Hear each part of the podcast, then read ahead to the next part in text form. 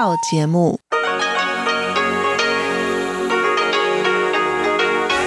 ที่นี่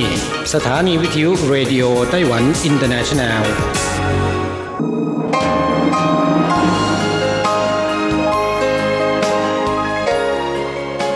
กลับมาฟังขณะนี้ท่านกำลังอยู่กับรายการภาคภาษาไทยเรดิโอไต้หวันอินเตอร์เนชันแนลหรือ RTI ออกกระจายเสียงจากกรุงไทเปไต้หวันสาธารณรัฐจีน เป็นประจำทุกวันนะครับ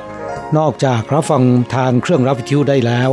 ยังสามารถรับฟังรายการผ่านระบบออนไลน์ได้ที่ thai.rti.org.tw หรือที่ RTI Fanpage นะครับ ขอเชิญติดตามรับฟังรายการของเราได้ ตั้งแต่บัดนี้เป็นต้นไป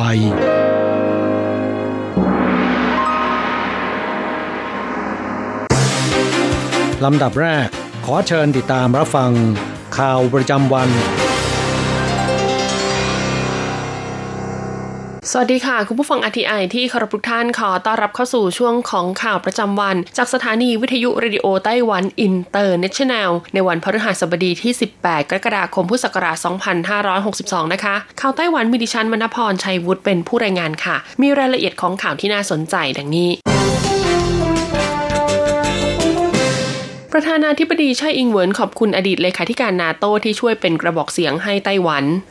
หนังสือพิมพ์ The Guardian ของประเทศอังกฤษได้ตีพิมพ์บทความของนายแอนเดอร์สฟอกราสมุสเซนนะคะอดีตเลขาธิการองค์การสนธิสัญญาป้องกันแอตแลนติกเหนือหรือว่านาโตเกี่ยวกับการประท้วงในฮ่องกงถึงกรณีการส่งผู้กระทำความผิดกลับไปขึ้นศาลที่จีนแผ่นดินใหญ่ที่ยังคงยืดเยื้อมาจนถึงปัจจุบัน โดยกล่าวนะคะว่าการประท้วงในฮ่องกงเนี่ยแสดงให้เห็นว่าจีนแผ่นดินใหญ่แล้วก็ระบอบประชาธิปไตยเนี่ยไม่สามารถรวมเข้าด้วยกัน ดังนั้นจึงอยากเรียกร้องนะคะให้ผู้นำในสหภาพยุโรปหรือว่า EU ไม่ควรตอบสนองต่อความต้องการของจีนแผ่นดินใหญ่ และหันมาช่วยปกปักรักษาระบอบประชาธิปไตยของไต้หวัน ควรพบปะกับผู้นำไต้หวัน เพื่อหารือถึงการส่งเสริมความร่วมมือกับการลงทุนในรูปแบบทวิภาคีมากขึ้น และไม่เงียบเฉยต่อพฤติกรรมท่าทีที่ก้าวร้าวของจีนแผ่นดินใหญ่ ซึ่งหลังจากประธานาธิบดีไช่อิงเหวินที่อยู่ในระหว่างการเดินทางเยือนประเทศพันธมิตร ได้รับทราบข้อมูลดังกล่าว ก็ออกมาแถลงการณ์ขอบคุณนายแอนเดอร์สฟอกราสมุสเซนนะคะ อดีตเลขาธิการนาโตที่มีความห่วงใยต่อสถานการณ์เกี่ยวกับประชาธิปไตยเสรีภาพ และสิทธิมนุษยชนของไต้หวัน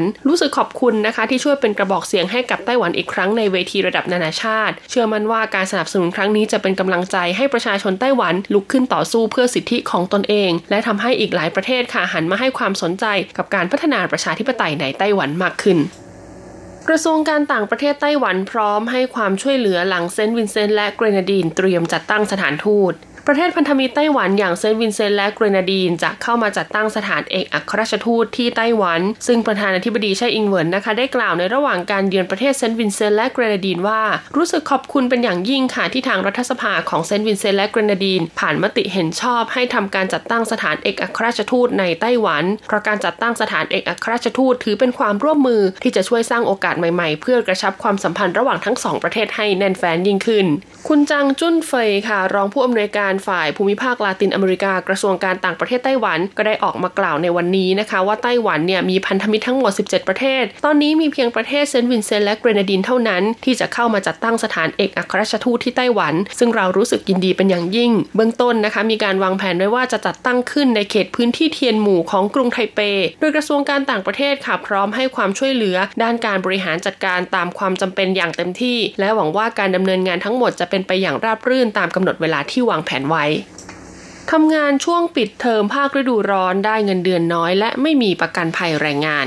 นักเรียนนักศึกษาไต้หวันจำนวนไม่น้อยนะคะ เลือกที่จะใช้เวลาในช่วงปิดเทอมภาคฤดูร้อน ไปกับการทำงานพิเศษหารายได้เสริม แต่เมื่อดูในรายละเอียดเชิงลึกนะคะ แล้วก็จากการสำรวจของเว็บไซต์จัดหางานไต้หวันเนี่ยก็พบค่ะว่าการทำงานในช่วงปิดเทอมนะคะ ของกลุ่มนักเรียนนักศึกษาในไต้หวัน มักพบปัญหาใหญ่ที่เกิดจากนายจ้างอยู่ 3 กรณี ได้แก่1ค่ะคือนายจ้างไม่จ่ายค่าประกันแรงงานนะคะร้อยละ 50 2 ก็คือกดค่าแรงไม่จ่ายค่าล่วงเวลา หรือว่าจ่ายค่าแรงไม่ไม่ครบตามจำนวนเวลาทำงาน หรือตามที่ตกลงกันไว้ก่อนเริ่มทำงานนะคะ ถึงร้อยละ 40 และ 3 ค่ะงานที่ได้ปฏิบัติจริง กลับไม่ตรงตามที่สัมภาษณ์เข้ามาถึงร้อยละ 30 เช่นเดียวกัน ซึ่งผู้เชี่ยวชาญก็ได้แนะนำค่ะว่าควรป้องกันตัวเองนะคะ ไม่ให้ถูกละเมิดสิทธิในการทำงาน ทั้งนี้ค่ะหากพบเจอในจ้างที่ไร้ความรับผิดชอบ และไม่มีจรรยาบรรณก็ไม่ควรยินยอมทำงานให้ต่อไป และร้องเรียนไปยังหน่วยงานที่เกี่ยวข้องทันที เพราะไม่เพียงคุณจะถูกนายจ้างหลอกลวงเอาเปรียบ แต่คุณยังสนับสนุนการกระทำความผิดของนายจ้างอีกด้วย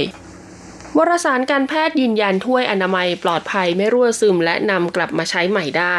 ในช่วงหลายปีที่ผ่านมามีผลิตภัณฑ์ใหม่ๆสำหรับดูแลคุณผู้หญิงในช่วงมีประจำเดือนวางขายอยู่ในท้องตลาดเป็นจำนวนมาก แต่ที่จะได้รับความสนใจเป็นพิเศษก็คือถ้วยอนามัยหรือว่าถ้วยประจำเดือน เพราะมีคุณสมบัติในการนำมาใช้ซ้ำได้ค่ะ แต่ผู้หญิงหลายคนนะคะ ยังคงเลือกใช้ผ้าอนามัย เพราะไม่แน่ใจในเรื่องของความสะอาด และสุขอนามัยเมื่อนำกลับมาใช้ซ้ำจนล่าสุดค่ะวารสารทางการแพทย์ชื่อดังระดับโลกอย่าง Lancet Public Health นะคะ ก็ได้เผยผลวิจัยพบนะคะว่าการใช้ถ้วยอนามัยเนี่ยไม่เพิ่มความเสี่ยงต่อการติดเชื้อในช่องคลอด เมื่อล้างทำความสะอาดแล้วก็สามารถนำกลับมาใช้งานใหม่ได้ อีกทั้งไม่ก่อให้เกิดความระคายเคือง เพราะยืดหยุ่นและปลอดภัยสูง เนื่องจากซิลิโคนที่นำมาใช้ผลิตนะคะ เป็นเกรดพิเศษที่ใช้ในเฉพาะงานทางการแพทย์ค่ะ ไม่รั่วซึมนะคะ จึงเหมาะทั้งผู้ที่มีประจำเดือนมามากและมาน้อย มีหลายขนาดให้เลือก สามารถใช้งานได้นานถึง 10 ปีเลยทีเดียว เพราะฉะนั้นนะคะเมื่อเทียบกับอายุการใช้งาน และก็ราคาจำหน่ายแล้วจึงถือว่าคุ้มค่า และก็ประหยัดกว่าการใช้ผ้าอนามัยค่ะ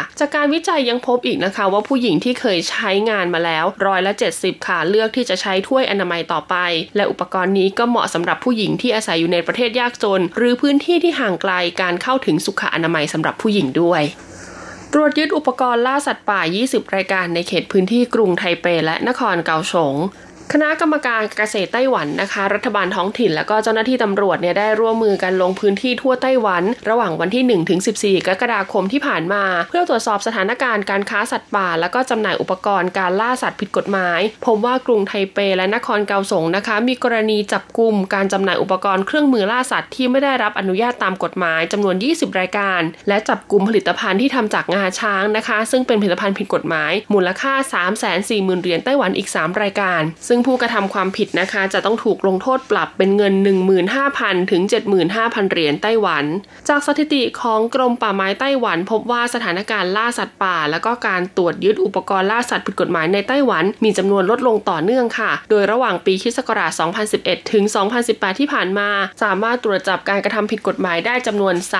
3,099 1,067 582 664 627 413 369 และ 2 299 รายการตามลำดับ แสดงว่าประชาชนนะคะให้ความร่วมมือในการปฏิบัติตามกฎหมายอย่างเคร่งครัดมากขึ้น โดยกฎหมายดังกล่าวนะคะ นอกจากจะคุ้มครองสัตว์ป่าสงวนแล้ว ยังคุ้มครองถึงการล่าสัตว์ทั่วไป ที่ประชาชนก็ไม่สามารถทำการล่าได้เองโดยพลักการ ดังนั้นหากพบเห็นการกระทำความผิดกฎหมายคุ้มครองสัตว์ป่านะคะ ประชาชนก็สามารถโทรแจ้งไปยังสายด่วนกรมป่าไม้ได้ค่ะ ที่เบอร์โทรศัพท์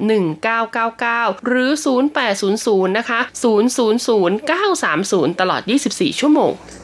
และข่าวสุดท้ายในวันนี้ค่ะเป็นเรื่องราวของเทคโนโลยีนะคะ ที่เรียกได้ว่าเดี๋ยวนี้อะไรก็เกิดขึ้นได้จริง ๆ ค่ะ เพราะว่าล่าสุดนะคะ มหาวิทยาลัยหยวนจื้อไต้หวันค่ะ คิดค้นระบบทดลองสวมใส่เสื้อผ้าผ่าน AI ทีมวิจัยของมหาวิทยาลัยหยวนจื้อ University นะคะ มหาวิทยาลัยเอกชน ซึ่งตั้งอยู่ที่เขตเน่ยลี่นครเถาหยวน ได้นำเอาเทคโนโลยีปัญญาประดิษฐ์หรือว่า AI ค่ะ มาพัฒนาเป็นระบบทดลองสวมใส่เสื้อผ้าเสมือนจริงนะคะ เพียงผู้บริโภคใช้เวลาไม่กี่วินาทีทำการถ่ายภาพร่างกายของตนเอง ส่งเข้าไปในระบบค่ะ จากนั้นระบบนะคะก็จะทำการประมวลผลออกมาให้เห็นว่า เมื่อคุณใส่เสื้อผ้าตัวนี้แล้วจะมีลักษณะอย่างไร ซึ่งเหมาะสมอย่างยิ่งนะคะ กับผู้ประกอบการเสื้อผ้าบนโลกออนไลน์ที่จะนำไปใช้เพื่อให้ผู้บริโภคเนี่ยได้ทดลองสวมใส่เสื้อผ้าเสมือนจริงก่อนตัดสินใจซื้อ ซึ่งนะคะการทำแบบนี้เนี่ยเขาก็ประมาณการไว้ค่ะว่าจะช่วยลดความผิดพลาดในเรื่องของขนาด และก็กระบวนการเปลี่ยนคืนที่จะตามมาในภายหลังได้ คุณเฉินตุนวี่ค่ะหัวหน้าทีมวิจัยคณะวิศวกรรมไฟฟ้าและอิเล็กทรอนิกส์นะคะ เปิดเผยว่า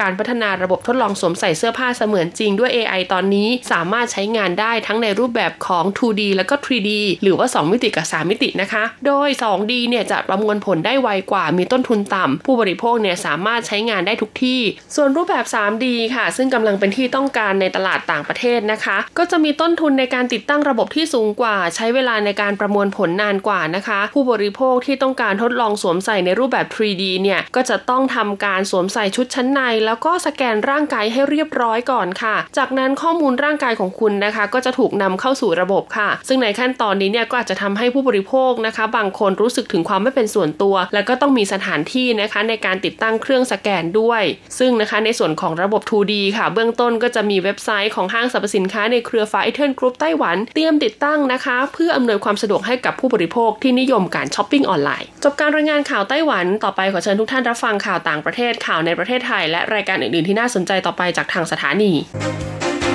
ต่อไปขอเชิญฟังข่าวต่างประเทศและข่าวจากเมืองไทยค่ะ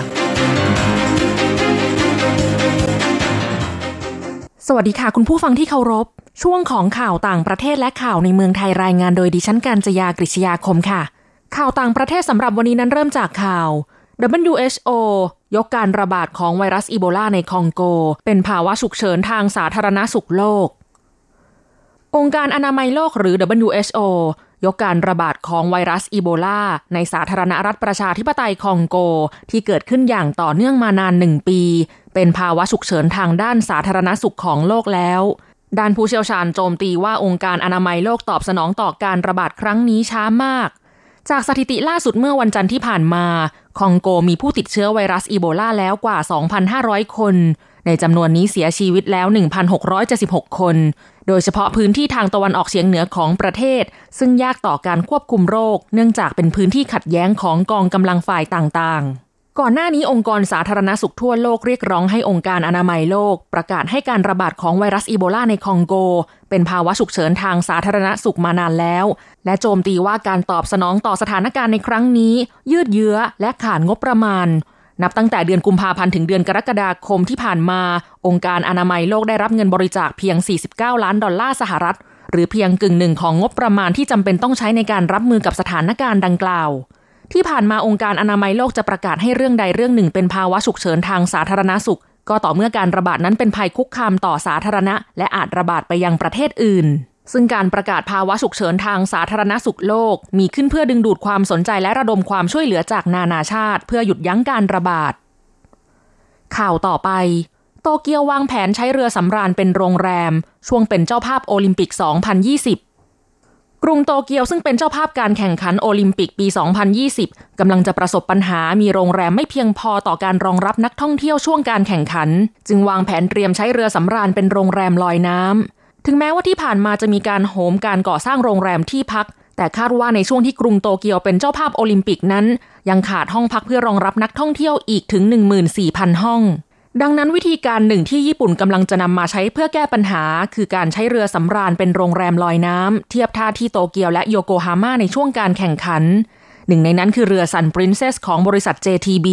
ซึ่งเป็นบริษัทนำเที่ยวที่ใหญ่ที่สุดของญี่ปุ่น ถูกเช่าเหมาลำไว้เรียบร้อยแล้ว เป็นเรือสำราญขนาด 1,011 ห้องพัก เต็มไปด้วยสิ่งอำนวยความสะดวกครบครัน ทั้งจากุชชี่ ไปจนถึงโรงภาพยนตร์ และเพื่ออำนวยความสะดวกทั้งการเข้าพักและชมการแข่งขัน จึงมีการออกบัตรพ่วง ซึ่งสามารถดูทั้งกีฬาและพักบนเรือ เช่นพัก2คืนในห้องมีระเบียง พร้อมตั๋วดูฟุตบอล1นัดอยู่ที่ราคา 200,000 เยน หรือประมาณ 57,000 บาท หรือพัก 2 คืนในห้องสวีทขนาด 50 ตารางเมตร พร้อมตั๋วดูเบสบอล ราคาอยู่ที่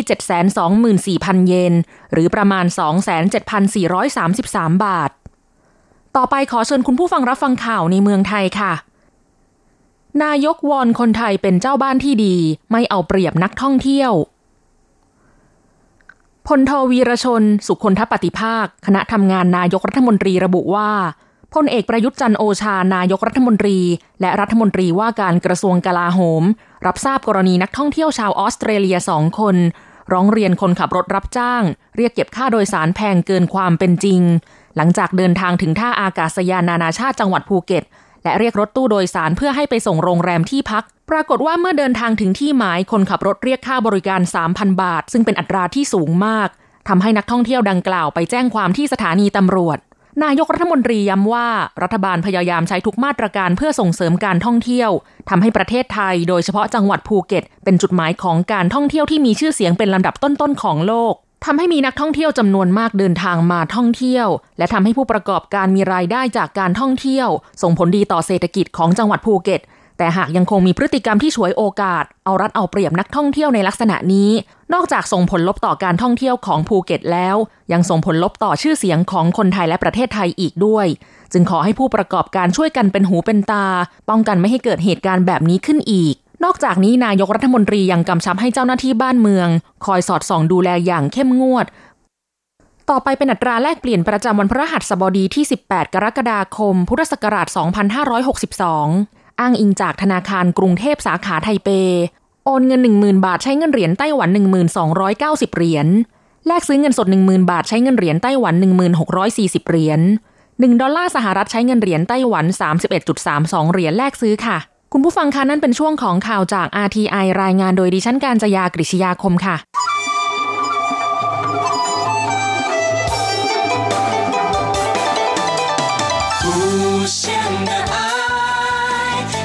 全世界传开永恒的关怀来自台湾之音 RTI ครับคุณครับขณะนี้คุณกำลังติดตามรับฟังรายการภาคภาษาไทยจากสถานีวิทยุ RTI ซึ่งส่งกระจายเสียงจากกรุงไทเป ไต้หวันสาธารณรัฐจีนอยู่นะครับ และต่อไปนั้นขอเชิญคุณผู้ฟังติดตามรับฟังชีพประจรเศรษฐกิจจากการจัดเสนอของกฤษณัยสายประพาส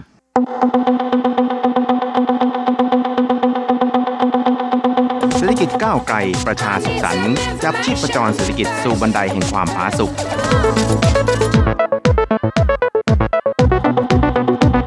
ร่วมจับชีพประจรเศรษฐกิจกับกฤษณัยสายประพาส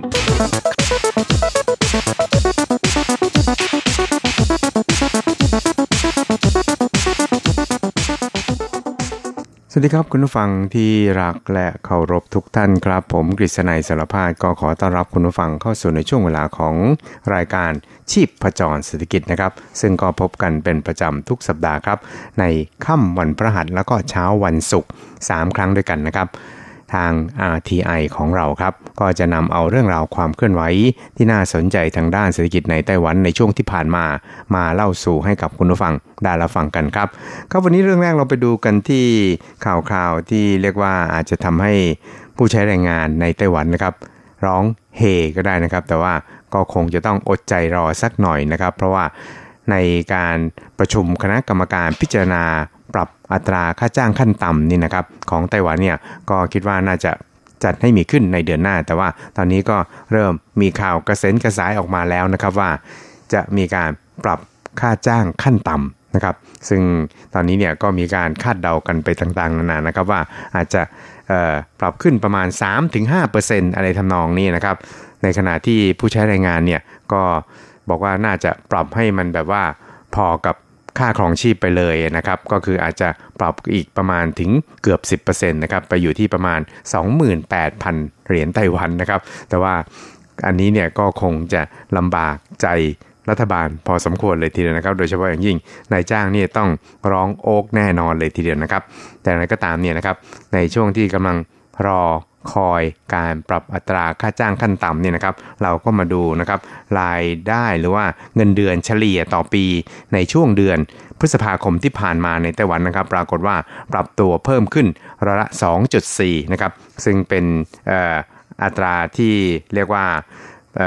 รายเดือนที่สูงที่สุดเป็นอันดับ 2 ของเดือนพฤษภาคมในรอบ 19 ปีครับ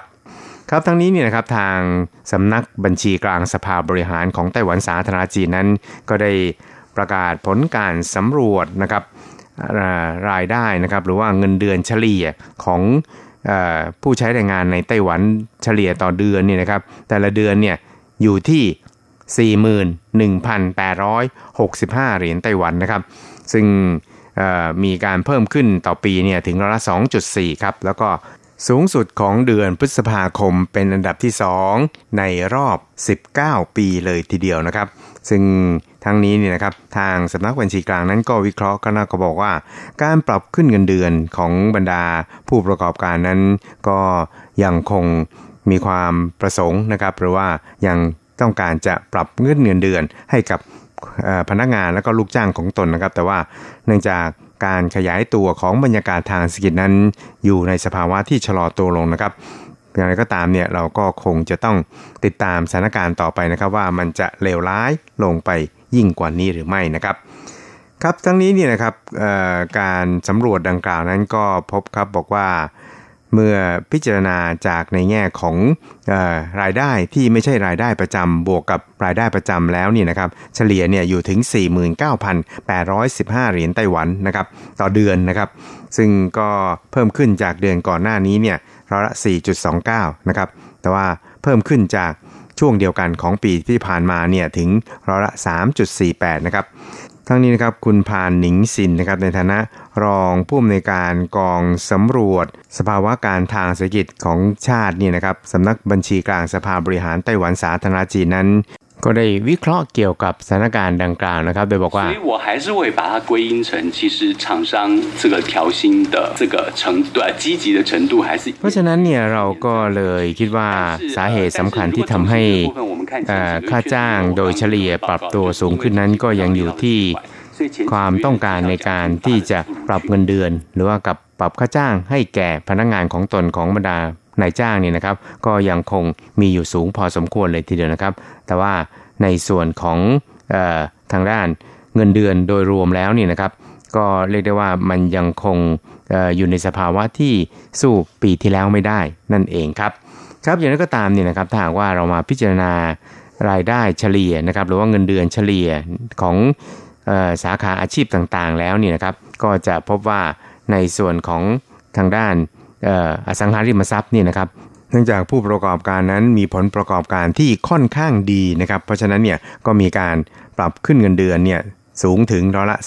3.32 โดยเฉลี่ยครับ แล้วก็ในแง่ของเงินเดือนรวมเนี่ยนะครับ ในส่วนของอผู้ประกอบการทางด้านพลังงานไฟฟ้ารวมไปจนถึงทางด้านก๊าซธรรมชาติ ตลอดไปจนถึงอุปกรณ์อะไรอิเล็กทรอนิกส์นี่นะครับ ก็เรียกได้ว่าได้รับ ผลจากการจ่ายเงินโบนัสนะครับหรือว่าจ่ายเงินรางวัลที่ค่อนข้างมากนะครับ ก็ทำให้ในช่วงเดือนที่ผ่านมานี่นะครับเพิ่มขึ้นสูงถึง 1.5 เท่านะครับ ซึ่งอยู่ในระดับที่ค่อนข้างสูงมากเลยทีเดียวครับ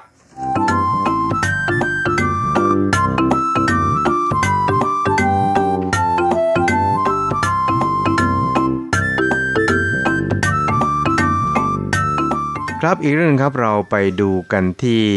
เรื่องราวเกี่ยวกับทางด้าน การปฏิรูปนิคมอุตสาหกรรมในไต้หวันนะครับ เพื่อที่จะให้สามารถนำมาใช้ประโยชน์ได้อย่างเต็มที่นะครับ โดยเฉพาะอย่างยิ่งการปรับแผนการพัฒนานิคมอุตสาหกรรมเนี่ยให้เป็นแบบที่เรียกว่า 3 มิตินะครับ โดยเฉพาะอย่างยิ่งในแง่ของการที่จะนำเอานิคมอุตสาหกรรมเดิมเนี่ยนะครับมาปฏิรูปเพื่อที่จะให้มีผู้ประกอบการ แล้วก็มีพื้นที่ในการใช้สอยเนี่ยได้มากยิ่งขึ้นนะครับ ซึ่งตอนนี้เนี่ยทางกรมอุตสาหกรรม กระทรวงเศรษฐกิจไต้หวันสาธารณจีนนั้นก็บอกว่า ตอนนี้เนี่ยนะครับเท่าที่สำรวจดูเนี่ยก็มีอยู่ถึงประมาณ 32 รายนะครับที่สามารถดำเนินการในส่วนนี้ได้ แล้วก็ตอนนี้มีอยู่ถึง 8 รายแล้วนะครับที่ได้ยื่นขออนุญาตแล้ว แล้วก็คาดว่าใน 6 นครสำคัญนี่นะครับก็จะสามารถเพิ่มพื้นที่นะครับได้สูงถึงประมาณ 914.57 เฮกตาร์เลยทีเดียวครับ แล้วก็จะส่งผลให้ ผลประกอบการนะครับหรือว่ามูลค่าผลผลิตเนี่ยนะครับเพิ่มขึ้นอีกถึง 3 0 0แสนกว่าล้านเหรียญไต้หวันนะครับซึ่งก็คาดว่าในช่วงครึ่งหลังของปีนี้นั้น จะมีผู้ที่ยื่นขอในส่วนนี้เนี่ยเพิ่มมากขึ้นอย่างมากเลยทีเดียวนะครับ เพราะว่าซึ่งก็เป็นไปตามการวางแผนการทางด้านการเงินของแต่ละบริษัทนะครับหรือว่าของแต่ละที่นั่นเองครับ ครับทั้งนี้นะครับทางรัฐบาลเนี่ยก็ได้ ผลักดันโครงการนะครับในการปฏิรูปนิคมอุตสาหกรรมเนี่ยให้มีพื้นที่ใช้สอยได้มากยิ่งขึ้น โดยพยายามที่จะให้เป็นนิคมอุตสาหกรรมในแบบ 3 มิตินะครับก็คืออยู่ในแนวตั้งนะครับ ซึ่งหมายความว่าจะผลักดันการพัฒนานิคมอุตสาหกรรมเนี่ยนะครับ ให้มีพื้นที่ใช้สอยได้มากยิ่งขึ้นนั่นเองครับโดยกรมการอุตสาหกรรมกระทรวงเศรษฐการไต้หวันสาธารณจีนนะครับก็บอกว่าตอนนี้เนี่ยมีผู้ยื่นขอดำเนินการ ถึง 8 รายหรือว่า 8 โครงการแล้วนะครับ ก็สามารถเพิ่มพื้นที่ใช้สอยเนี่ยได้ถึง 8,214.13 ผิงนะครับ ก็ต้องเอา 3.3 คูณเข้าไปก็จะกลายเป็นตารางเมตรนะครับ ก็ตกประมาณถึงเกือบ 28,000 ตารางเมตรเลยทีเดียวนะครับโดยจะเป็นเม็ดเงินลงทุนสูงถึง 11,693 ล้านเหรียญไต้หวันนะครับ และถ้าหากว่า ทั้งนี้คุณหยางปัวเกิงรองอธิบดีกรมการอุตสาหกรรมกระทรวงเศรษฐการของไต้หวันสาธารณจีนก็เปิดเผยเกี่ยวกับเรื่องนี้ครับบอกว่า目前我们手头上知道的案源比较多的也是在土城最多再来就是ครับเขาก็เล่าให้ฟังครับบอกว่าตอนนี้เนี่ยเท่าที่ทราบเนี่ยนะครับผู้ที่ยื่นขอเข้ามาหรือว่าเป็นโครงการที่สามารถนำมาใช้ได้เนี่ยส่วนใหญ่แล้วจะอยู่ที่ถูเฉิงนะครับ รองลงมาก็ได้แก่ที่เถาหยวนนะครับก็คือที่จงลี่นั่นเองครับ ส่วนอันดับ 3 นั้นก็อยู่ในเขตนิคมอุตสาหกรรมที่ไทจงครับ เพราะฉะนั้นเนี่ยทางรัฐบาลนั้นก็จะพยายามผลักดันให้สามารถมีพื้นที่ใช้สอยสำหรับทางด้านภาคอุตสาหกรรมได้มากยิ่งขึ้นครับ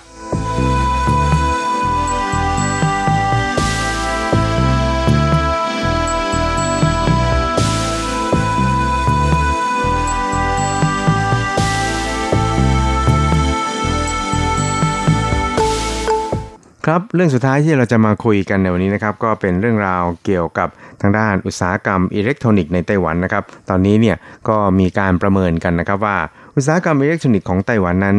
อาจจะ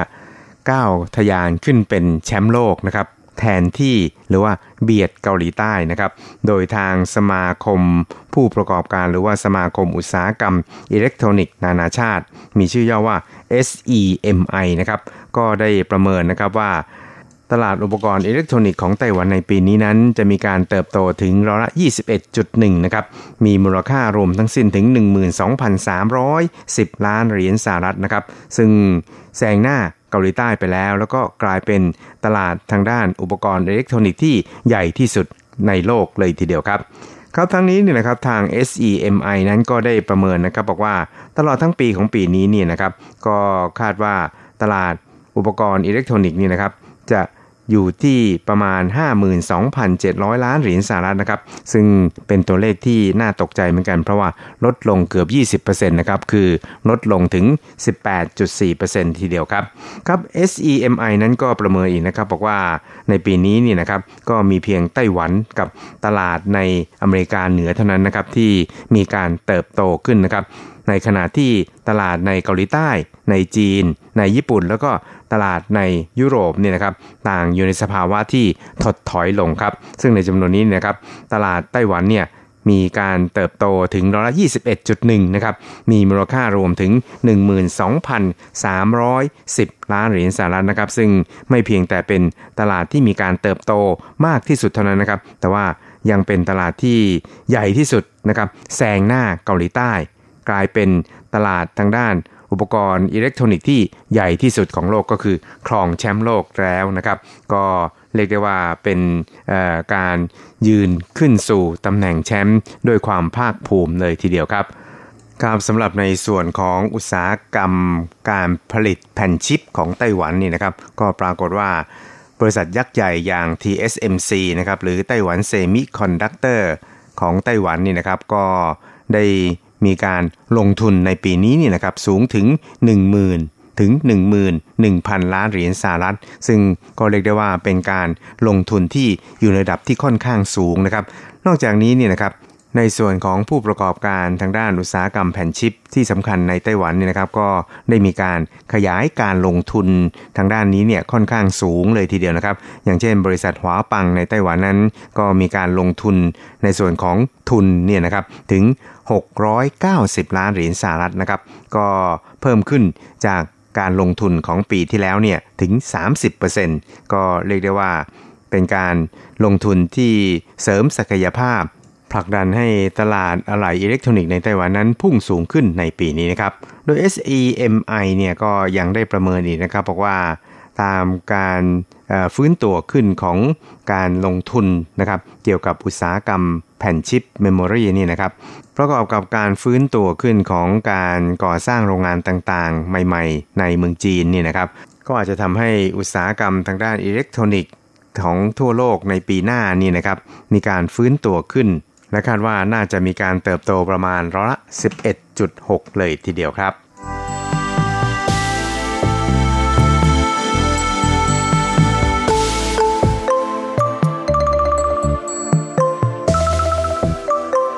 ครับคุณครับเวลาของชีพจรสกินเนวนี้ก็หมดลงแต่เพียงเท่านี้ครับเราจะกลับมาพบกันใหม่ในสัปดาห์หน้า สวัสดีครับ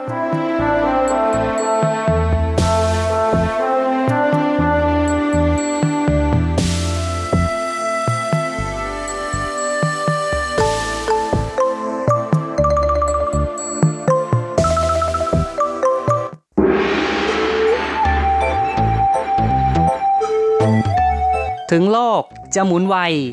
RTI ก็หมุนทัน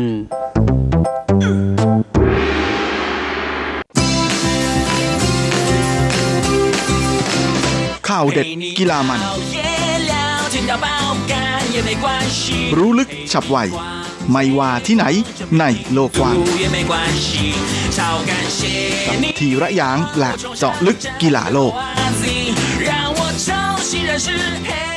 สวัสดีครับคุณฟังทุกท่านผมธีระยาง พร้อมด้วยเจาะลึกกีฬาโลกประจำสัปดาห์นี้ก็กลับมาพบกับคุณฟังอีกแล้ว เช่นเคยเป็นประจำพร้อมข่าวกีฬาเด็ด ๆ มันๆ จากทั่วโลกและสำหรับช่วงแรกของรายการในวันนี้เราก็มาติดตามข่าวคราวในแวดวงกีฬาเทนนิสกัน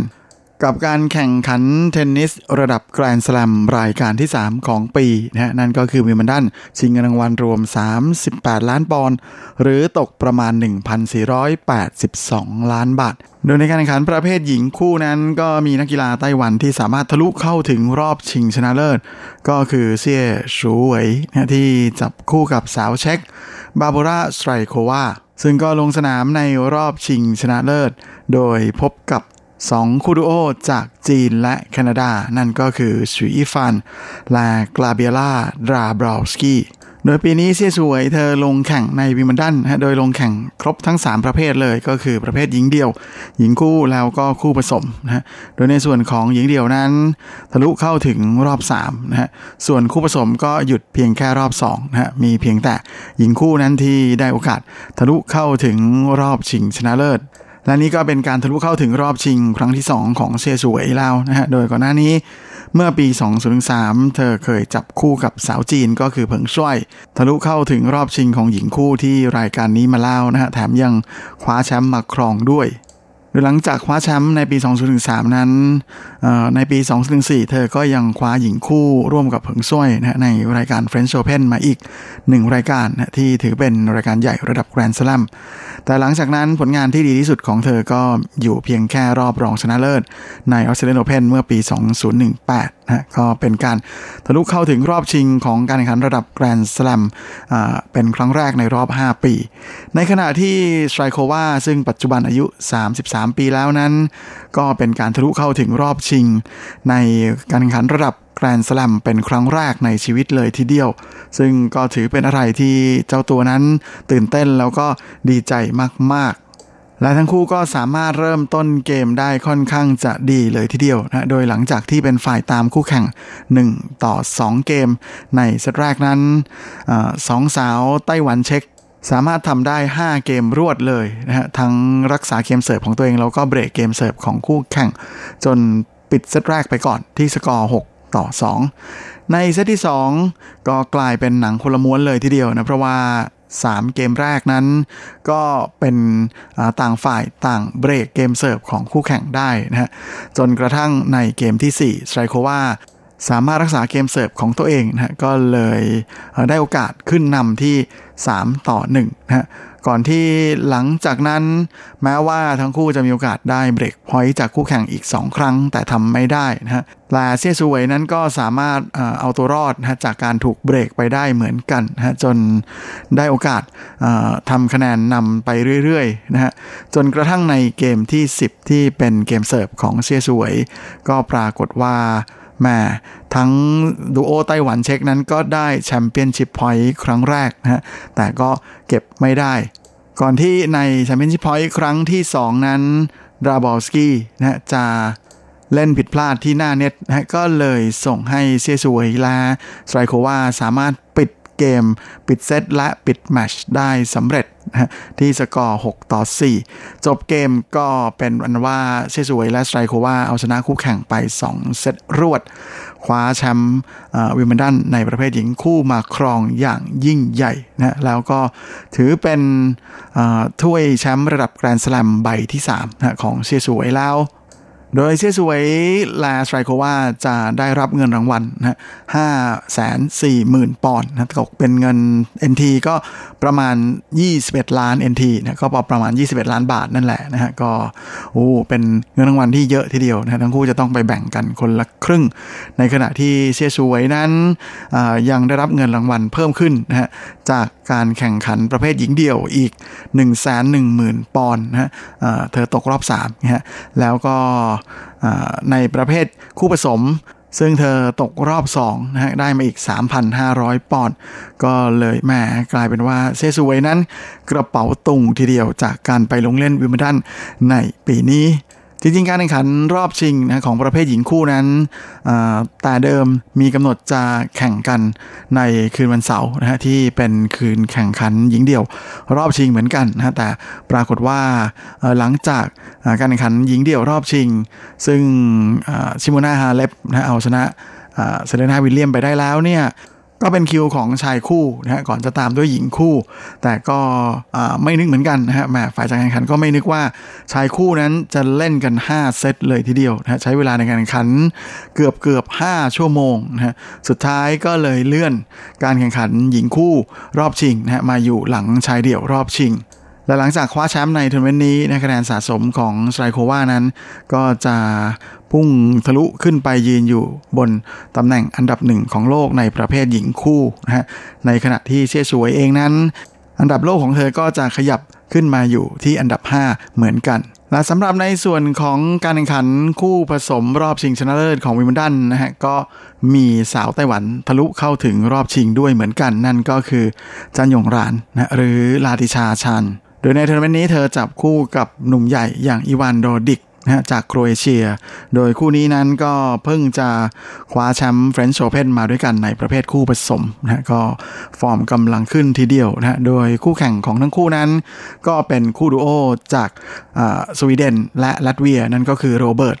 ลินสเตตที่จับคู่กับเยเดนาออสตาเปนโก โดยสำหรับจันยงรานนั้นปีนี้ในส่วนของการแข่งขันหญิงคู่นะฮะเธอจับคู่กับน้องสาวก็คือจันเฮาชิงทะลุเข้าถึงรอบ 16 คู่สุดท้ายนะแต่ก็ไปได้แค่นั้นในขณะที่การแข่งขันคู่ผสมนั้น เธอเป็นคู่อันดับ 8 ของรายการ ซึ่งในรอบ 2 เธอพบกับคู่ของเซี่ยสวยนะที่จับคู่กับน้องชายก็คือเซี่ยเจิ้งเผิง แล้วก็ปรากฏว่าคู่ของจันยงรานกับโดดิกนะเอาชนะคู่ 2 พี่น้องตระกูลเซี่ยไปนะฮะสองเซตรวดและฟอร์มของจันยงรานกับโดดิกนั้นก็กำลังมือขึ้นทีเดียวเลยนะฮะ เกมนี้ก็เลยเป็นฝ่ายที่ออกนำตั้งแต่ช่วงเริ่มต้นเกมเลยนะโดยในเซตแรก ช่วง 5 เกมแรกนั้นเป็นฝ้าของจันยงรานและโดดิกที่รักษาเกมเสิร์ฟของตัวเอง แล้วก็เบรกคู่แข่งได้ทั้งหมดนะฮะก่อนที่ฝ้าของคู่แข่งนั้นจะมา เก็บเกมที่ 6 ได้นะฮะจนตีไข่แตกนะฮะอย่างไรก็ดีในส่วนของเกมที่ 8 นั้น ก็ยังโดนคู่ของจันยงรานเบรกไปอีกนะฮะสุดท้ายแค่เพียง 29 นาทีนะจันยงรานและอีวานโดดิกก็เก็บเซตแรกไปได้ก่อนด้วยสกอร์ 6 ต่อ 2 ส่วนเซตที่ 2 ต่างฝ่ายต่างก็รักษาเกมเสิร์ฟของตัวเองได้ในช่วง 7 เกมแรกนะฮะมาในเกมที่ 8นะฮะถึงจะมีโอกาสได้เบรกเกมเสิร์ฟก็เลยได้โอกาสขึ้นท่านที่ 5 ต่อ3นะและเกมถัดมาเป็นโดดิกที่เป็นคนออกมาเสิร์ฟนะแล้วก็ไม่เสียฟอร์มนะเพราะว่า พวกเขามีโอกาสได้ถึงสองแมตช์พอยต์นะฮะแล้วก็เป็นแชมเปี้ยนชิพพอยต์ด้วยอีกต่างหากนะแม้ว่าครั้งแรกนั้นจะโดนคู่แข่งยันเอาไว้ได้นะแต่ในแชมเปี้ยนชิพพอยต์แต้มที่ 2 นั้นโดดิกก็ไม่พลาดนะก็เลยทำให้คู่ของจันยงรานและอีวานโดดิกเอาชนะคู่แข่งไปได้อีก ด้วยสกอร์ 6 ต่อ 3 จบการแข่งขัน เอาชนะคู่แข่งไป 2 เซตรวดนะคว้าแชมป์มาครองอย่างยิ่งใหญ่เลยทีเดียวนะพร้อมกับแบ่งเงินรางวัลกันไปนะโดยได้เงินรางวัลรวม116,000 ปอนด์นะก็ตกประมาณ2 4ล้านฮะ6แสนกว่า NT ซึ่งก็ประมาณเดียวกันกับเงินบาทนั่นเอง และก็ถือเป็นการคว้าแชมป์ของจันยงรานที่ต่อมาจาก French Open นะฮะเมื่อเดือนที่แล้ว แล้วก็เป็นแกรนด์สแลมที่ 3 ของสาวเจ้าในประเภทคู่ผสมนะฮะโดยก่อนหน้านี้เมื่อปี 2008 จันยงรานเคยคว้าแชมป์ในระดับแกรนด์สแลมมาแล้วเหมือนกันก็คือที่ French Open นี่แหละ ฮะแล้วก็ในส่วนของประเภทหญิงคู่จางยงร้านก็เคยคว้าแชมป์มาแล้วเหมือนกันในรายการ US Open นะฮะซึ่งเธอจับคู่กับมาตินาฮิงกิสเมื่อปี 2017นะฮะก็เลยทำให้ถ้วยแชมป์ใบนี้ที่วิมเบิลดันนั้นเป็นถ้วยแชมป์ใบที่ 4 ของเธอในระดับแกรนด์สแลม และนี่ก็เป็นครั้งแรกด้วยนะฮะที่วิมเบิลดันมีแชมป์เป็นคนไต้หวันนะสองประเภทพร้อมกันนะฮะก็คือหญิงคู่เซียซูเวย และคู่ผสมจันยงรานนะฮะก็เป็นอะไรที่แหมถือเป็นการเขียนประวัติศาสตร์หน้าใหม่ให้กับวงการเทนนิสไต้หวันเลยทีเดียว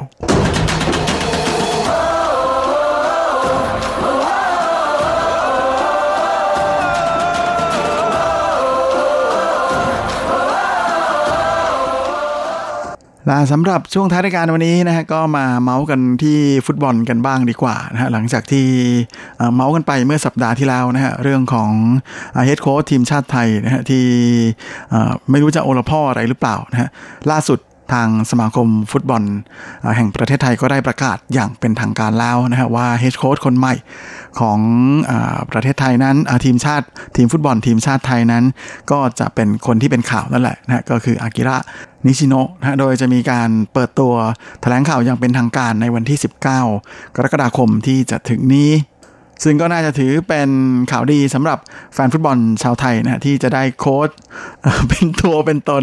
เสียทีนะฮะหลังจากที่ก่อนหน้านี้นะฮะมาทีมไทยปีนี้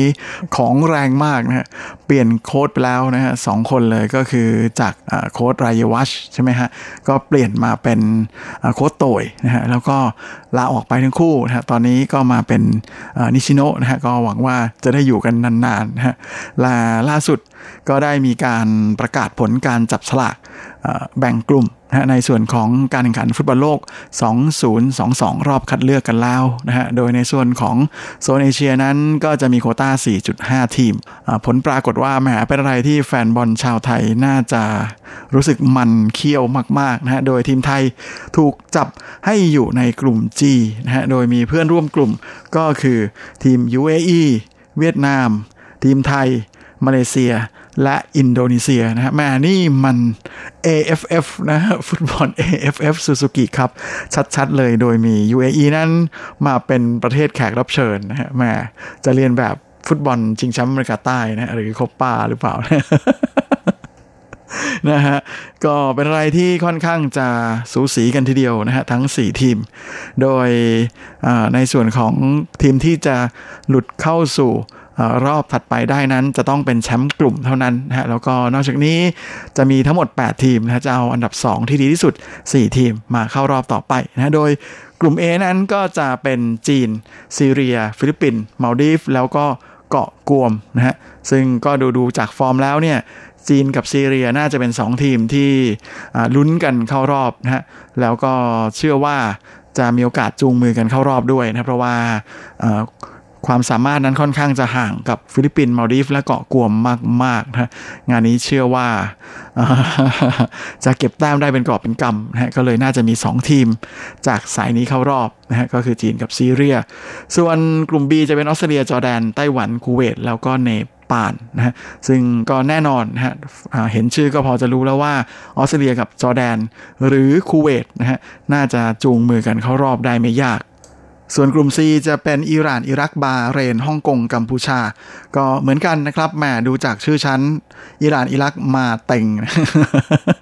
นะครับ เพราะจะน่าจะยิงอีก 3 ทีม ทะลุแน่นอน แล้วก็กลุ่ม D เป็นซาอุอุซเบกิสถาน ปาเลสไตน์ เยเมน และสิงคโปร์นะฮะ นี่ก็เป็นกลุ่ม of death เลยทีเดียวเชื่อว่าจะตัดแต้มกันเยอะมากนะฮะ จนน่าจะเป็นอะไรที่อันดับหนึ่งน่าจะได้เข้าไปทีมเดียวนะฮะ ก็ขอ ฟันธงเลยว่าน่าจะเป็นซาอุที่ผ่านเข้าไปนะฮะส่วนกลุ่ม E บังคลาเทศโอมานอินเดีย อัฟกานิสถานและกาตาร์นะฮะก็น่าจะเป็นโอมานนะเพราะว่ากาตาร์นั้นเเข้ารอบไปแล้วนะฮะมาเล่นแบบแหมไม่เอาจริงแน่ในขณะที่กลุ่ม F ญี่ปุ่นคีกิสถาน ทาจิกิสถาน เมียนมาแล้วก็มองโกเลีย ก็น่าจะเป็นญี่ปุ่นนะไม่ต้องคิดเลย ส่วนกลุ่ม G ที่เป็น Battle of ASEAN นั้นก็เชื่อว่าน่าจะตัดแต้มกันเองอุตลุดนะฮะแล้วก็น่าจะเป็น UAE ที่ผ่านเข้ารอบไป และกลุ่ม H นะฮะก็จะมีเกาหลีใต้เลบานอนเกาหลีเหนือเติร์กเมนิสถานและศรีลังกานะฮะไม่ต้องคิดเลยเกาหลีใต้กับเกาหลีเหนือมาแรงแซงโค้งแน่ๆฟันธงไว้แบบนี้เดี๋ยวเอาไว้แข่งกันเมื่อไหร่ก็ค่อยไปดูกันอีกทีก็แล้วกันนะฮะ ส่วนทีมไทยนั้น start match แรกวันที่ 9 กันยานี้นะครับ เปิดบ้านรับการมาเยือนของเวียดนามเลยแหมท่าจะมันตั้งแต่นัดแรกเลย และเวลาของรายการสัปดาห์นี้ก็หมดลงแล้วผมก็คงจะต้องขอตัว ขอลาไปก่อนในเวลาเพียงเท่านี้ ขอให้คุณฟังทุกท่านโชคดี มีความสุขสุขภาพแข็งแรงเฮงๆและสวัสดีครับ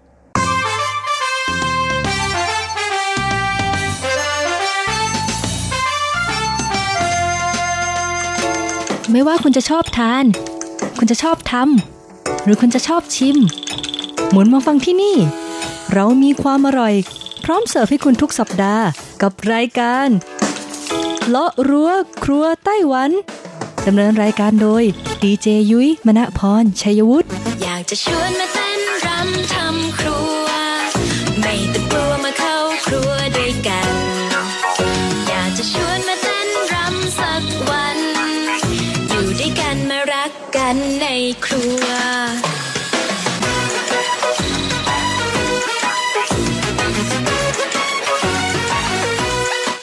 ดีค่ะ คุณผู้ฟัง RTI ที่เคารพทุกท่านขอต้อนรับเข้าสู่รายการเลาะรั้วครัวไต้หวันค่ะ รายการที่จะนำเสนอเรื่องราวของความอร่อยที่เกิดขึ้นในไต้หวันนะคะดำเนินรายการโดยดิฉันดีเจยุ้ยมณพรชัยวุฒิค่ะสำหรับเรื่องราวความอร่อยของเราในสัปดาห์นี้ค่ะ มีความเกี่ยวข้องกับคนที่ชอบนอนดึก คุณผู้ฟัง ใครนะคะที่ปกติแล้วเนี่ยชอบนอนดึกนะหนึ่งสิ่งที่ขาดไม่ได้แล้วก็เป็นเพื่อนคนที่นอนดึกดึกก็คืออาหารมื้อดึกค่ะ หรือที่ภาษาไต้หวันเขาจะเรียกกันว่าเซียวเย่นั่นเองนะคะ คุณผู้ฟัง ซึ่งอาหารมื้อดึกในไต้หวันนี่ก็ต้องบอกเลยว่ามีเยอะมากๆค่ะ จริง ๆ ถ้าเทียบกับเมืองไทยแล้วนะ ก็เหมือนกับเป็นอาหารมื้อโต้รุ่งของคนไทยอะเนาะซึ่งถ้าเป็นในประเทศไทยเองนะคะ ถ้าพูดถึงอาหารมื้อดึกที่เราแบบว่าเอาไว้กินเป็นมื้อ หลังจากที่เรากินอาหารเย็นแล้ว เอ๊ะยังไงนะคะ ก็คงจะนึกถึงพวกข้าวต้มอ่ากล้วยเตี๋ยว อะไรอีกละพวกส้มตำอะไรอย่างเงี้ยอาหารที่ไม่ได้หนักมาก แต่บางทียูก็คิดว่าหนักนะ เพราะว่าบางร้านนี่ก็มีข้าวมันก่งข้าวมันไก่ใช่ไหมเออมิดนงมิดไนไก่ตอนอะไรอย่างนี้กันไปนะคะ แต่สำหรับไต้หวันเองค่ะ ความนิยมในการรับประทานอาหารมื้อดึกนี่ก็ต้องบอกเลยว่า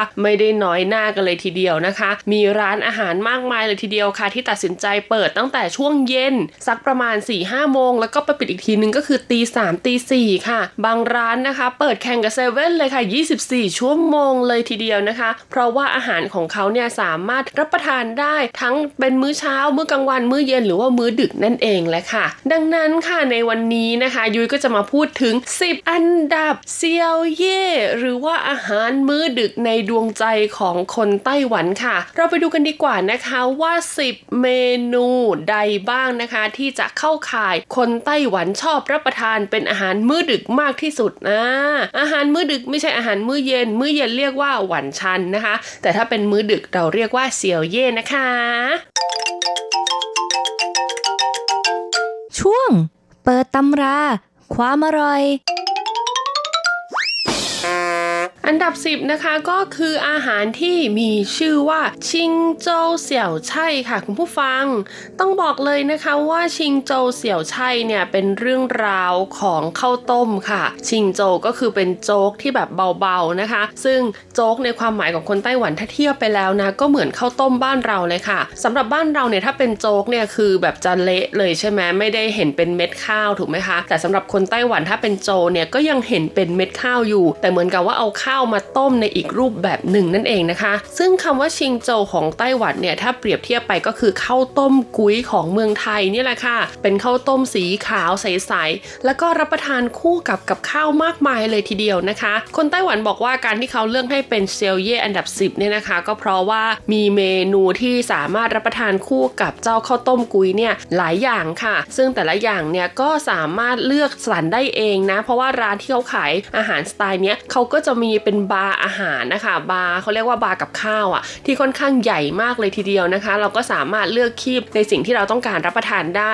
เขาก็สามารถเลือกสิ่งที่มีคุณค่าทางโภชนาการดีหน่อยรับประทานได้นั่นเองนะคะ ซึ่งต้องบอกเลยว่ากับข้าวที่คนไต้หวันเนี่ยชอบนำมารับประทานคู่กับข้าวต้มกุยนะคะ ก็จะมีพวกแตงกวาดองนะคะ มีพวกถั่วต่างๆนะคะ มีหน่อไม้ดองนะคะ ซึ่งหน่อไม้ดองไต้หวันเนี่ยเขาจะมีการนำเอาไปหมักหรือว่าไปยำก่อน ซึ่งก็จะมีรสชาติแบบว่าเเค็มๆ เปรี้ยวๆ ประมาณนี้นะ แล้วก็มีพวกผักกัดดอง พวกยำๆ ต่างๆ นะคะ มีถ้าเป็นเนื้อเนี่ย ก็จะมีเป็นพวกหมูหยอง หมูสับนะคะ ที่ผัด แล้วก็ผัดแบบรสชาติเค็มๆ หน่อยนะคะ มีตับหมูบ้าง มีกุนเชียงบ้างนะคะ แล้วก็มันมีเป็นพวกอะไรล่ะ หมูทอด ปลาทอด ไก่ทอดทั้งหลายแหล่นะคะ รวมถึงตระกูลไข่ด้วยนะ ไม่ว่าจะเป็นในส่วนของไข่เจียว ไข่ดาว ไข่เค็ม หรือว่าจะเป็นไข่ผัดอะไรต่างๆ มากมายเลยนะคะ ดังนั้นหากใครชอบรับประทานอาหารสไตล์ไหนหรือว่ากับข้าวแบบไหนนะคะ ก็สามารถเลือกได้เองเพื่อมาทานคู่กับข้าวต้มกุ้ยค่ะ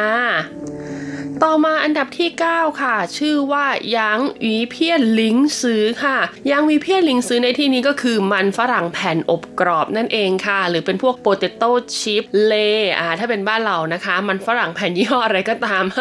เราจะขนานนามเขาว่าเลย์เสมอนะคะ แต่ในไต้หวันค่ะต้องบอกเลยว่ามันฝรั่งแผ่นอบกรอบเนี่ยมีหลากหลายแบบหลากหลายรสชาติมาก ๆ เลยทีเดียวนะคะ ไม่ว่าจะเป็นในสไตล์ของไต้หวันเอง หรือว่าจะเป็นในสไตล์ของฝั่งอเมริกาฝั่งยุโรปที่เขานำเข้ามาขายค่ะคุณผู้ฟังและถ้าใครเคยไปตลาดกลางคืนนะคะ ก็จะมีมันฝรั่งแผ่นอบกรอบที่เป็นลักษณะของม้วนๆเสียบไม้จำหน่ายด้วยนะคะ ซึ่งเขาก็จะนำไปทอด จากนั้นก็จะนำมาโรยพวกผงปาปริก้า ผงสาหร่ายผงบาร์บีคิวเอาที่เราชื่นชอบเลยทีเดียวนะคะ ซึ่งก็เป็นอีกหนึ่งนะคะของทานเล่นตอนกลางคืนที่คนไต้หวันชอบมาก เขาบอกว่าคือมีราคาไม่แพงนะคะ แล้วก็บางเจ้าเนี่ยใช้วิธีการอบไม่ได้ใช้วิธีการทอดดังนั้นไขมันก็จะไม่เยอะนะคะ แล้วก็สามารถทานไปดูหนังไปเล่นเกมทำนู่นทำนี่ไปได้นะคะ หาซื้อได้สะดวกด้วยอ่านะแล้วก็ที่สำคัญเนี่ยคือซื้อมาติดไว้ที่บ้านได้นะคะ เพราะว่าวันหมดอายุเนี่ยจะค่อนข้างนานอยู่ ต่อมาในอันดับที่ 8 ค่ะ คือเมนูที่มีชื่อว่าเส้าปิ่ง เต้าเจียง และก็โยเถียวค่ะคุณผู้ฟัง ซึ่ง 3 เมนูนี้นะคะ ถ้าแปลเป็นภาษาไทยนะ ก็คือจะมีเมนูที่เป็นเหมือนแพนเค้กไม่ใช่สิเขาเรียกว่าโรตีกรอบนะคะ แล้วก็มีในส่วนของน้ำเต้าหู้เต้าเจียงนะคะ แล้วก็โยเถียวก็คือปลาท่องโกค่ะ ซึ่ง 3 เมนูนี้คุณจะสามารถหาซื้อได้ในร้านขายน้ำเต้าหู้ หรือว่าร้านขายอาหารเช้าสไตล์ไต้หวัน ซึ่งร้านเหล่านี้ค่ะมักจะเปิดตั้งแต่กลางคืน ก็คือประมาณ4ี่ห้าทุ่มอ่าไปจนกระทั่งถึงประมาณแบบว่าเช้าของอีกวันหนึ่งนะคะ ก็คือสามารถเลือกทานเป็นอาหารกลางคืน ไปจนกระทั่งถึงเป็นมื้อเช้าของอีกวันหนึ่งได้เลยทีเดียวนะคะ ซึ่งแน่นอนค่ะว่าน้ำเต้าหู้ปลาท่องโกะเนี่ยบ้านเราเองก็เลือกที่จะรับประทานเป็นอาหารกลางคืนกับอาหารเช้าเช่นเดียวกันนะคะ ไต้หวันก็ไม่ต่างกันค่ะ ที่เลือกให้เป็นอันดับ 8 นะคะ เพราะว่ากินแล้วเนี่ยรู้สึกอิ่มท้องค่ะมีทั้งน้ำนะคะ น้ำเต้าหู้ขาย แล้วก็มีในส่วนของแป้งประเภทต่างๆนะคะ ซึ่งซาวปิ่งเนี่ยก็จะสามารถเลือกไส้ได้ด้วยนะ บางคนก็อาจจะใส่ไข่ใส่หมูยองใส่ผักอะไรลงไปนะคะ บางคนก็อาจจะเอาไปห่อกับปลาท่องโกอะไรอย่างเงี้ยนะ ซึ่งถ้าทานไม่หมดนะคะ คนไต้หวันก็บอกว่าสามารถเก็บไว้ตอนเช้าเอาเข้าไมโครเวฟเป็นอาหารเช้าได้อีกมื้อหนึ่งด้วยละค่ะ และที่สำคัญนะคะ เมนูเด็ดของร้านสไตล์นี้ก็คือน้ำเต้าหู้แบบเค็มค่ะคุณผู้ฟัง ซึ่งน้ำเต้าหู้แบบเค็มถ้าจะเรียกไปแล้วก็ถือว่าเป็นน้ำเต้าหู้ทรงเครื่องในสไตล์ของไต้หวันเลยก็ว่าได้นะคะ เพราะว่าไต้หวันเนี่ยน้ำเต้าหู้แบบหวานเขาก็จะกินเพียวๆเลยนะไม่ได้มีการใส่เครื่องอะไรเหมือนบ้านเรานะคะ บ้านเรายังมีการเติมพวกลูกชิด เม็ดบัว ลูกเดือย เม็ดแมงลักอะไรเหล่านี้ลงไปถูกไหมนะคะ แต่ว่าไต้หวันเองถ้าคุณจะทานน้ำเต้าหู้ทรงเครื่องแล้วก็น้ำเต้าหู้จะกลายเป็นรสเค็มทันทีค่ะ ซึ่งน้ำเต้าหู้รสเค็มเวลาทรงเครื่องของเขานะคะ ก็จะมีการใส่พวกปลาท่องโกซอยนะคะ ต้นหอมซอย มีใส่ขิง กุ้งแห้ง หัวไชโป๊นะคะ แล้วก็ปลาข้าวสารหมูหยองเหล่านี้ลงไปด้วย ซึ่งบางร้านนี่ต้องบอกเลยว่าใส่เครื่องแน่นมากๆ ตักมานี่คือเครื่องเน้นๆแน่น ๆ เลยทีเดียวนะคะ กินแล้วก็ทำให้เราอิ่มสบายหลับถึงเช้าได้เลยล่ะค่ะ ต่อมาในอันดับที่ 7 นะคะ คือเมนูที่มีชื่อว่าย่าเสวยโชวเต้าฟูค่ะคุณผู้ฟัง หลายคนอาจจะไม่คุ้นเคยกับชื่อนี้นะคะ บางคนนี่อาจจะไม่เคยกินเลยก็ว่าได้ เมนูนี้มีชื่อว่าต้มเลือดเป็ดใส่เต้าหู้เหม็นนั่นเองค่ะ หลายๆ คนได้ยินชื่อภาษาไทยแล้วก็เออมีความสะอึกนิดหน่อยแล้วก็บอกว่าไม่แปลกใจเลยค่ะดีเจที่ดิฉันไม่เคยกินนะคะ เพราะว่าแค่กลิ่นของเต้าหู้เหม็นเนี่ยบางคนก็รับไม่ได้แล้วค่ะ ต้องบอกเลยนะคะว่ายาเสวยโชโต้ฟูเนี่ยนะถึงแม้ว่าจะเป็นเต้าหู้เหม็นที่เอาไปต้มในซุปสไตล์หมาล่านะคะคุณผู้ฟัง แต่กลิ่นความเหม็นของนางนี่ต้องบอกเลยว่า โอ้โห โอ้โห เอาอะไรมาแรกก็ไม่ยอมนะ คือจะกลิ่นแรงกว่าเต้าหู้แบบทอดมากๆเลยนะคะ แต่คนไต้หวันที่เขาชอบรับประทานกลางคืนเนี่ยก็เพราะว่า 1 ราคาไม่แพงค่ะ 2 นะคะก็คือได้กินทั้งเต้าหู้ได้กินทั้งเลือดเป็ด มีซุปร้อนๆให้สดด้วยนะ แล้วก็รสชาติเนี่ยก็จะเผ็ดๆเค็มๆหน่อย สามารถรับประททานคู่กับข้าวก็ได้ เอาไปทานคู่กับเส้นมาม่าหรือว่าเส้นบะหมี่แบบต่างๆ ก็ได้นะคะ บางเจ้าเนี่ยมีการให้เลือกเครื่องเคียงเพิ่มเติมด้วยนะ อย่างเช่น เลือกใส่ไส้ก็ได้ เลือกใส่ลูกชิ้น ใส่เกี๊ยว ใส่แบบเออเขาเรียกว่าอะไรล่ะ เครื่องที่เขาใส่ในสุกี้อย่างเงี้ยลงไปได้ด้วยนะคะ รวมถึงบางที่ก็ใส่ผักใส่อะไรลงไปได้ด้วย เขาก็เลยรู้สึกว่าเออมันตอบโจทย์แล้วก็มีประโยชน์กับสุขภาพดีนะคะ เพราะว่าในตัวน้ำซุปนะคะ ที่เขาเอามาต้มในแต่ละสูตรเนี่ยแน่นอนว่าก็จะต้องมีเครื่องยาจีนอยู่แล้วค่ะ บางคนก็เลยรู้สึกว่าเออ ถ้ารับประทานแล้วเนี่ยก็จะหลับสบายนะคะ ดังนั้นหากใครที่อยากลองรับประทานหมาล่าในราคาที่ไม่แพงมาก แต่เข้มข้นหน่อยนะยุ้ยแนะนำให้ลองไปรับประทานร้านนี้แหละค่ะย่าเสวยโชวโต้ฝู บางเจ้านะคุณสามารถเลือกที่จะเอาแต่เต้าหู้เหม็นใส่ในส่วนของน้ำซุปหมาล่าก็ได้ หรือว่าบางเจ้าเนี่ยหากคุณไม่ทานเต้าหู้เหม็น คุณก็อาจจะเลือกเอาเฉพาะเลือดเป็ดก็ได้ แต่ก็ต้องยอมรับนะคะว่าเขาจะเอาเต้าหู้กับเลือดเป็ดเนี่ยไปต้มอยู่ในน้ำซุปหม้อเดียวกัน ดังนั้นกลิ่นของเต้าหู้เหม็นเนี่ยก็จะต้องแทรกซึมเข้ามาในส่วนของน้ำซุปอยู่แล้วนะ ดังนั้นหากใครอยากลองก็ไปลองได้ค่ะ รู้สึกว่าราคาขายนะ จะอยู่ที่ถ้วยละแบบ 50 เหรียญถึงประมาณ 80 เหรียญเท่านั้นเองถูกมากๆ แล้วก็ได้เลือดได้เต้าหู้นี่คือแบบโอ้โหแน่นๆเน้นๆเยอะมากทุกเจ้าเลยนะคะ ถัดจากยาเฉวยโชโต้ฟูค่ะ ก็เป็นอีกหนึ่งเมนูในอันดับ 6 ที่ขอเรียกว่าเป็นบ้านใกล้เรือนเคียงดีกว่านะคะ นั่นก็คือเมนูซุกี้ยากิไต้หวันเองเป็นหนึ่งในประเทศที่เรียกได้ว่าเป็นเจ้าแม่ของซุกี้เลยก็ว่าได้นะคะ เขามีทั้งซุกี้ในสไตล์ไต้หวันซุกี้ในสไตล์เซชวนสไตล์จีนสไตล์ญี่ปุ่นสไตล์เกาหลีสไตล์ไทย เรียกได้ว่าขนเหมารวมเอาซุกี้จากทั่วโลกเนี่ยมารวมไว้ที่นี่เลยนะคะ เพราะว่าวัฒนธรรมการกินของคนไต้หวันเนี่ยเขาชอบกินอะไรที่มันร้อนๆคุณผู้ฟัง ดังนั้นสุกี้เนี่ยคุณเอาไปลวกในหม้อแล้วก็จากหม้อเนี่ยก็เอาเข้าปากได้เลยนะคะ ดังนั้นมันก็ร้อน แล้วเขาก็รู้สึกว่าทานของร้อนเนี่ยจะช่วยให้เขามีสุขภาพที่ดีเออนะดังนั้นเจ้าเมนูสุกี้ยากิเนี่ยแหละค่ะก็เลยถูกเลือกให้เป็นอันดับ 6 ของเมนูอาหารมื้อดึกที่คนไต้หวันชื่นชอบนะคะ แล้วก็ร้านสุกี้ส่วนใหญ่นะคะ ถ้าเขาเปิดตั้งแต่ตอนเย็นนะก็จะเปิดยาวไปจนถึงประมาณตีสามตีสี่ตีห้าเลยค่ะคุณผู้ฟัง แล้วก็ร้านเหล่านี้นะบางเจ้าเนี่ยยิ่งดึกยิ่งจองคิวยาก ยิ่งร้านที่อยู่ใกล้แบบว่าสถานบันเทิงยามราตรีอะโอ้โห บอกเลยว่ามีครั้งหนึ่งยุ้ยเคยจองนะจะพาเพื่อนไปกินซะหน่อย จองยากมากคุณผู้ฟังคือแบบได้คิวตอนตีสามอย่างเงี้ยคือเราก็กะว่าจะไปกินสักห้าทุ่มอะไรอย่างงี้ใช่ไหมปรากฏว่าได้คิวตอนตีสามจ้าดิฉันก็เลยนึกในใจว่าเอองั้นกลับบ้านมาหลับดีกว่าไม่ต้องกินแล้วนะคุณผู้ฟังนะ ซึ่งร้านเหล่านี้นะคะเขาก็จะมีน้ำซุปให้เลือกมากกว่าอ่าเบอร์เจ็ดอ่าอย่างที่บอกบอกว่าอันดับ7เนี่ยคือยาเฉวยโชโตฟูก็จะมีน้ำซุปอยู่แบบเดียวก็คือน้ำซุปแบบเผ็ดในสไตล์หม่าล่าเลยนะคะ แต่ถ้าเป็นหัวกัวเล่ยเนี่ยนะหรือว่าเป็นสุกี้ยากิเนี่ยก็จะมีทั้งน้ำซุปสไตล์ญี่ปุ่นน้ำซุปสไตล์ไต้หวันที่เขาจะเอาไปผัดในหม้อดินก่อน ให้มีกลิ่นหอมของเนื้อสัตว์ขึ้นมานะคะ หรือว่ากลิ่นหอมของน้ำมันขึ้นมา แล้วก็เติมน้ำลงไป แล้วก็มีในส่วนของสไตล์เกาหลีเป็นซุปกิมจิอ่าสไตล์เสฉวนเป็นซุปหม่าล่า ยังมีสไตล์มองโกอีกนะคุณผู้ฟังยังมีสไตล์แบบอินดงอินินเดียอะไรเหล่านี้มีเวียดนามอะไรด้วยนะที่ยุ้ยเคยเห็นคือแบบโหเยอะมากเลยทีเดียวนะคะ แล้วก็เครื่องสุกี้ที่จะให้คุณเลือกมาต้มในหม้อนี้ก็โอ้โหบอกเลยว่า เยอะมาก เนื้อสัตว์อาหารทะเลผักตามฤดูกาลต่างๆนะคะ รวมถึงพวกลูกชิ้นมากมายเลยทีเดียวให้เลือกนะคะ บางร้านก็เป็นแบบชื่อเต้าเป่าก็คือบุฟเฟ่ต์นะคะ แต่ก็จะจำกัดเวลา แต่บางร้านนี่ก็จะเป็นในสไตล์ที่เรียกว่าสั่งเป็นจานนะคะ ก็เป็นว่าใครสะดวกแบบไหนนะคะ มีเงินในกระเป๋าเท่าไหร่ก็สามารถไปหาซื้อหารับประทานกันได้ หาไม่ยากเลยค่ะเซิร์ชคำว่าหัวกัวหรือว่าฮอตพอตแล้วก็ใส่คำว่า 24 ชั่วโมง ลงไปข้างหลังด้วย 24 แล้วก็ HR เป็นภาษาอังกฤษนะคะ ก็จะขึ้นมามากมายเลยทีเดียวละค่ะ ต่อมาในอันดับที่ 5 ค่ะ ต้องบอกเลยว่าเป็นอาหารกลางคืนสำหรับสายสุขภาพจริง ๆนะคะ ผู้หญิงที่ไม่อยากกลัวอ้วนทั้งหลายแหละเขาก็จะเลือกรับประทานผลไม้ หรือที่ภาษาจีนเรียกว่าสุยกัวเป็นอาหารมื้อดึกค่ะ แล้วก็จะเลือกสุยกัวที่อาจจะทำให้หนักท้องนิดนึง หรือบางคนก็อาจจะเลือกสุยกัวที่ช่วยให้รับประทานแล้วตื่นเช้ามาเข้าห้องน้ำขับถ่ายได้ดีมีไฟเบอร์เยอะๆเหล่านี้นะคะ ซึ่งผลไม้ที่คนไต้หวันชอบรับประทานเป็นเซียวเย่นะก็จะมีพวกแอปเปิ้ลส้ม แก้วมังกร สาลี่ฝรั่งประมาณนี้นะคะ มีมะเขือเทศด้วยอ่ามะเขือเทศลูกเล็ก ๆ เหล่านี้ ซึ่งเราก็จะสามารถพบเห็นได้ตามร้านขายผลไม้ในตลาดกลางคืน หรือว่าในส่วนของเซเว่นร้านสะดวกซื้อต่างๆ ก็จะมีผลไม้เหล่านี้วางจำหน่ายอยู่นะคะ นอกจากนี้ก็ยังมีผลไม้ตามฤดูกาลด้วย ดังนั้นหากใครอยู่ไต้หวันและอยากจะเลือกรับประทานผลไม้เป็นอาหารมื้อดึกแล้วก็บอกเลยว่าหาได้ไม่ยากเช่นเดียวกันค่ะ